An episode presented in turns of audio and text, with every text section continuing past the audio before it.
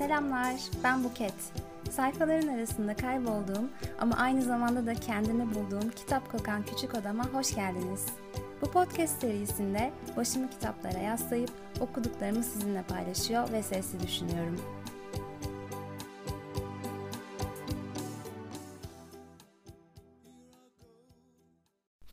Sevgili Küçük Oda sakinleri, programın 6. bölümüne hoş geldiniz. Ee, ne haber? Umuyorum iyisiniz. Biraz arayı açtım yine. Ee, bir böyle şeye oturtamadım hakikaten düzene. Ee, son zamanlarda hani sıkıntı yaşadığım bir konu var. O da şu. Ee, bir sürü şey var kafamda. Bir sürü şey anlatmak istiyorum. E, neticede bir tane bile bölüm çıkarmakta zorlanıyorum. Neyse bakacağız. E, bugünkü bölümü biraz böyle bir e, serbest çağrışımla aslında ve çok hani daha diğer bölümlere nazaran spontane bir şekilde hazırladım. E, bir geçenlerde okuduğum e, tweet üstünden. Şimdi geçenlerde e, Twitter'da biri bir anekdot paylaşmış ve e, anekdota dair merakını dile getirmiş. Yani paylaştığı şeye dair merakını dile getirmiş. Anekdot da şöyle. E, Bilge Karasu Hacettepe felsefede birinci sınıflara bir ödev veriyor. Diyor ki kesmek ve yırtmak kelimeleri arasındaki farkı Türkçe bilmeyen birine nasıl anlatırsınız? En fazla 3 satırda açıklayın. E, tweet'i atan kişi işte bu e, anekdota dair hazırlanan ödev, ödevleri okumayı çok isterdim demiş ve böyle bir tweet atmış. Bu arada ben de bu anekdotu daha önce hiç duymamıştım. Tweet'i okuyunca benim de çok e, ilgimi çekti. Hatta ben de aynı şeyi düşündüm daha okurken yani. Acaba kim bilir nasıl ödevler gelmiştir, nasıl yaklaşmışlardır filan diye. E, ondan sonra o akşam böyle hani tweetle biraz ilgilenesim geldi. Altındaki yorumları falan okudum bayağı. İşte ne bileyim yazmışlar da yazmışlar yine. Hani çok bariz değil mi aradaki fark? Çok kolay bir soru falan diyenler olmuş. Hani klasik Twitter bilmişliği. Ee, neyse derken bir tane yoruma özellikle takıldım. Ee, biri demiş ki aynen aktarıyorum yorumu. Çoğu dilde bu ayrımın zaten var olduğuna eminim. Hocamız düşündüğü kadar derin bir soru sormamış. Kat ve tier kelimelerini bir Türkiye nasıl anlatıyorsak bunları da o şekilde anlatabiliriz. Yani aslında hani yorum bence kötü niyetle yazılmıştır ya da ne bileyim hani şöyledir böyledir diye bir yargıda bulunmak istemiyorum ama ben o gece herhalde biraz da eşek saatimde olduğum için takıldım ve hatta böyle cevap verdim biraz sataşmalı filan. Emekli albay gibi o gece bir şey yapasım tutmuş. Ee, peki neye takıldım bu kadar?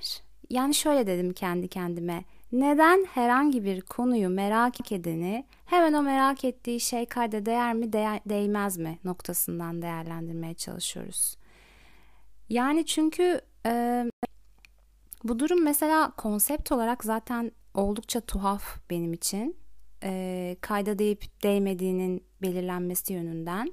Yani çünkü bu, bu kısım sıkıntılı. Çünkü kime göre neye göre kayda değer mesela.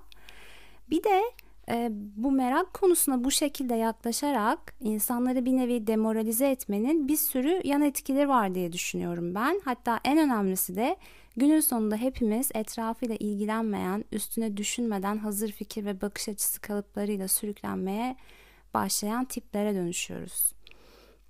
Ve hatta bence bu tavır çocuklara hissettirilirse müthiş sıkıntı mesela. Ee, çünkü benim çocuklarda en sevdiğim şey bize çok sıradan gelen şeylere çok samimi bir merakla ilgileniyor olmaları ve bu tavrın büyüdükçe değişmesi aslında hepimizi sıkıcı insanlara dönüştürüyor bence. Çünkü merak öğrenmenin ve gelişimin en önemli katalizörü. Yani bunu körelttiğimiz zaman sevimsiz bir sürüye dönüşüyoruz hep beraber. İnsanların birbirleriyle konuşacak bir şeyleri kalmıyor e, ne bileyim ilgi çekici insan sayısı azalıyor mesela bana sorarsanız. E, mesela bizim Derya'yla arkadaşım Derya'yla ki şu an bu bölümü dinliyorsa kendisine öpücükler gönderiyorum. Derya'yla sık sık konuştuğumuz bir şeydir. Mesela yeni tanıştığımız insanlarda ikimiz de yani o tanıştığımız kişinin soru sorup sormadığına veya nasıl sorular sorduğuna çok dikkat ediyoruz. Çünkü e, bence merak eden ve ilgilenen kişiler soru sorar ve hani çok soru soran insanı severim ben genel olarak. Ne bileyim işte acaba neden bu böyle işte deniz atlarına neden deniz atı demişler falan gibi böyle durduk yere kafasına sorular üşüşen insanlar genelde ilgi çekicidir benim tecrübelerime göre. Ama işte bu merak katalizörünü özellikle bazı toplumlarda besleyip büyütmek bayağı zor. Türkiye'yi düşünelim mesela hemen. Ee, ben kendi okul hayatımdan da çok net hatırlıyorum.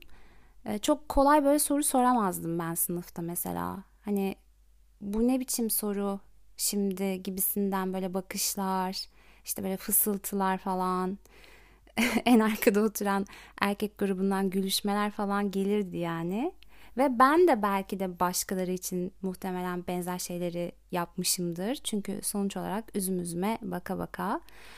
Ama aslında bu ne biçim soru tavrı benim çok sinir olduğum bir tavır. Ve bu yabancılarda mesela hatta ilk olarak master deneyimimde master yaparken gözlemlediğim bir şeydi bu. Ee, o yabancılardaki özgüven bizden çok daha zeki olduklarından dolayı gelmiyor genellikle. Muhtemelen onlar okul hayatındayken bizler gibi çok fazla susturulmamışlar ya da ne bileyim hani soru sorarak e, tartıştıkları ortamlar daha fazla olmuş. O yüzden fikirlerini söylerken çok girişken ve rahatlar ve her zaman için böyle hani wow o ne güzel soruydu ya falan gibi sorular sormuyorlar. Bir de böyle bir şey vardır bizde biliyorsunuz hani e, böyle az önceki tweette de hatta yine rahatsız olduğum konulardan bir tanesiydi. İşte o kadar derin de bir soru sormamış falan. Böyle bir mutlaka derinlik ararız. işte bir wow efekti falan ararız. Öyle şeyler hani olmazdı. Fikirlerini beyan ederlerdi. Çok basit diyebileceğimiz sorular da sorarlardı. Ama sorarlardı yani. O, o bir hani tavır da onlarda gayet e, doğal bir şekilde olan. Bu arada her konu dönüp dolaşıp kültüre geliyor ya her zaman. Mutlaka her bölümde pay şey yapıyorum herhalde bu kültür muhabbetine. Bayılıyorum cidden. e, bununla ilgili bir anekdot daha vereyim hatta. Avustralya ve Yeni Zelanda'da hatta biraz Kanada'da da Kanada'da da e, yaygın bir tall poppy sendrom dedikleri bir kavram varmış. İşte başarılı insanların başarılarından dolayı eleştirilmesi.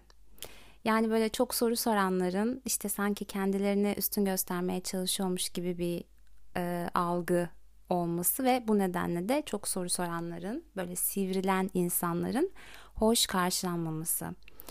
Yine mesela hatırlayın kendi eğitim döneminizden. Hep eğitim diyorum da bu böyle iş hayatında falan da olan bir şey Türkiye'de.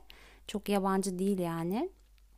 E, hatırlayın mesela böyle sınıfta sınıfın en çalışkanı diyelim bir sürü soru sorar. işte bir konuyla ilgili kalkar yorum yapar. Bir anda o öğretmenle ikisi arasında bir konuşma gelişir falan.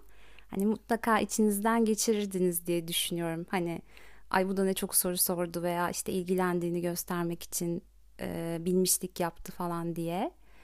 Ya bence mutlaka geçirmişizdir. Hiçbirbirimizi kandırmayalım. İşte bu muhabbete tall poppy sendrom deniliyormuş.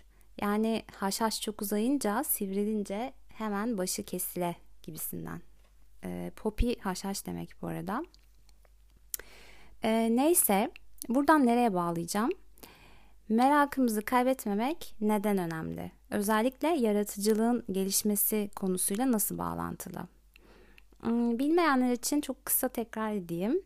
İnovasyon ve girişimcilik alanında Jean Monnet bursuyla bir yüksek lisans yapmıştım bir yıl ve benim için son derece dönüştürücü bir bir yıldı. Ee, biraz bundan dolayı, eğitimimden dolayı, biraz da böyle kişisel ilgiden bu inovasyonun sosyal alanlardaki uygulamaları ve yaratıcılık tarafıyla ilgili yayınları takip ediyorum. Kütüphanemde de hatta bu konularla alakalı kitaplar var.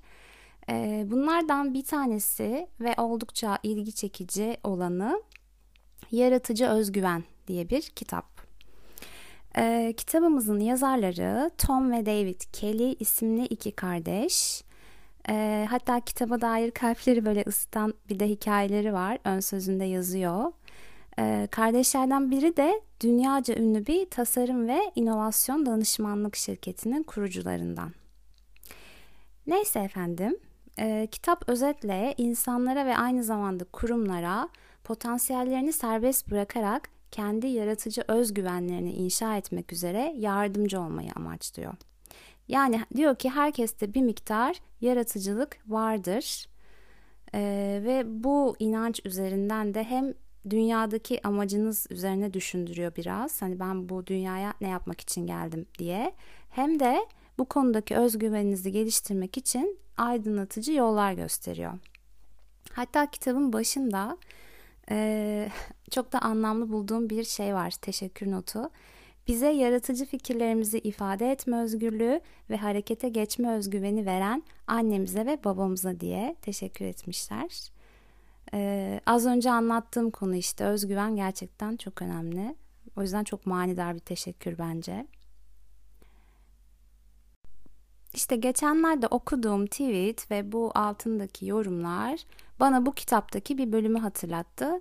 Ee, ben de onu sizinle paylaşmak istedim. Şimdi sizden yabancı bir yere gittiğiniz zaman e, oraya gittiğinizdeki hissiyatınızı ve orada nasıl davrandığınızı hatırlamanızı istiyorum. Bu arada yabancı derken yabancı bir ülke kastetmiyorum illaki. Yani yeni gittiğiniz, ilk kez gittiğiniz bir yerden bahsediyorum. Şimdi şöyle bir düşünün. Hakikaten gittiğiniz her yerde hemen her şey ilgi çekicidir değil mi? Yani çünkü çoğu şeyi ilk kez görüyorsunuzdur. İşte farklıdır. Ne bileyim o yüzden sokak isimlerinden posta kutularına, işte kapı numaralarına, e, yemek yediğiniz bir yerdeki dekorasyona falan her şeyin böyle bir e, ilgisini il, ilginizi çeker her şey ve eskilerin dediği gibi hani alıcı gözle bakmaya meyledersiniz. Yani gerçekten ilgilenirsiniz. Hani böyle yolculuk zihni genişletir derler ya işte bu değişin altındaki derin anlama geliyoruz yavaş yavaş. Yani merak konusuna. Çünkü e, bence merak eden, bence diyorum ama yani böyledir bence. Yani hani bu bence genel bir kural zaten.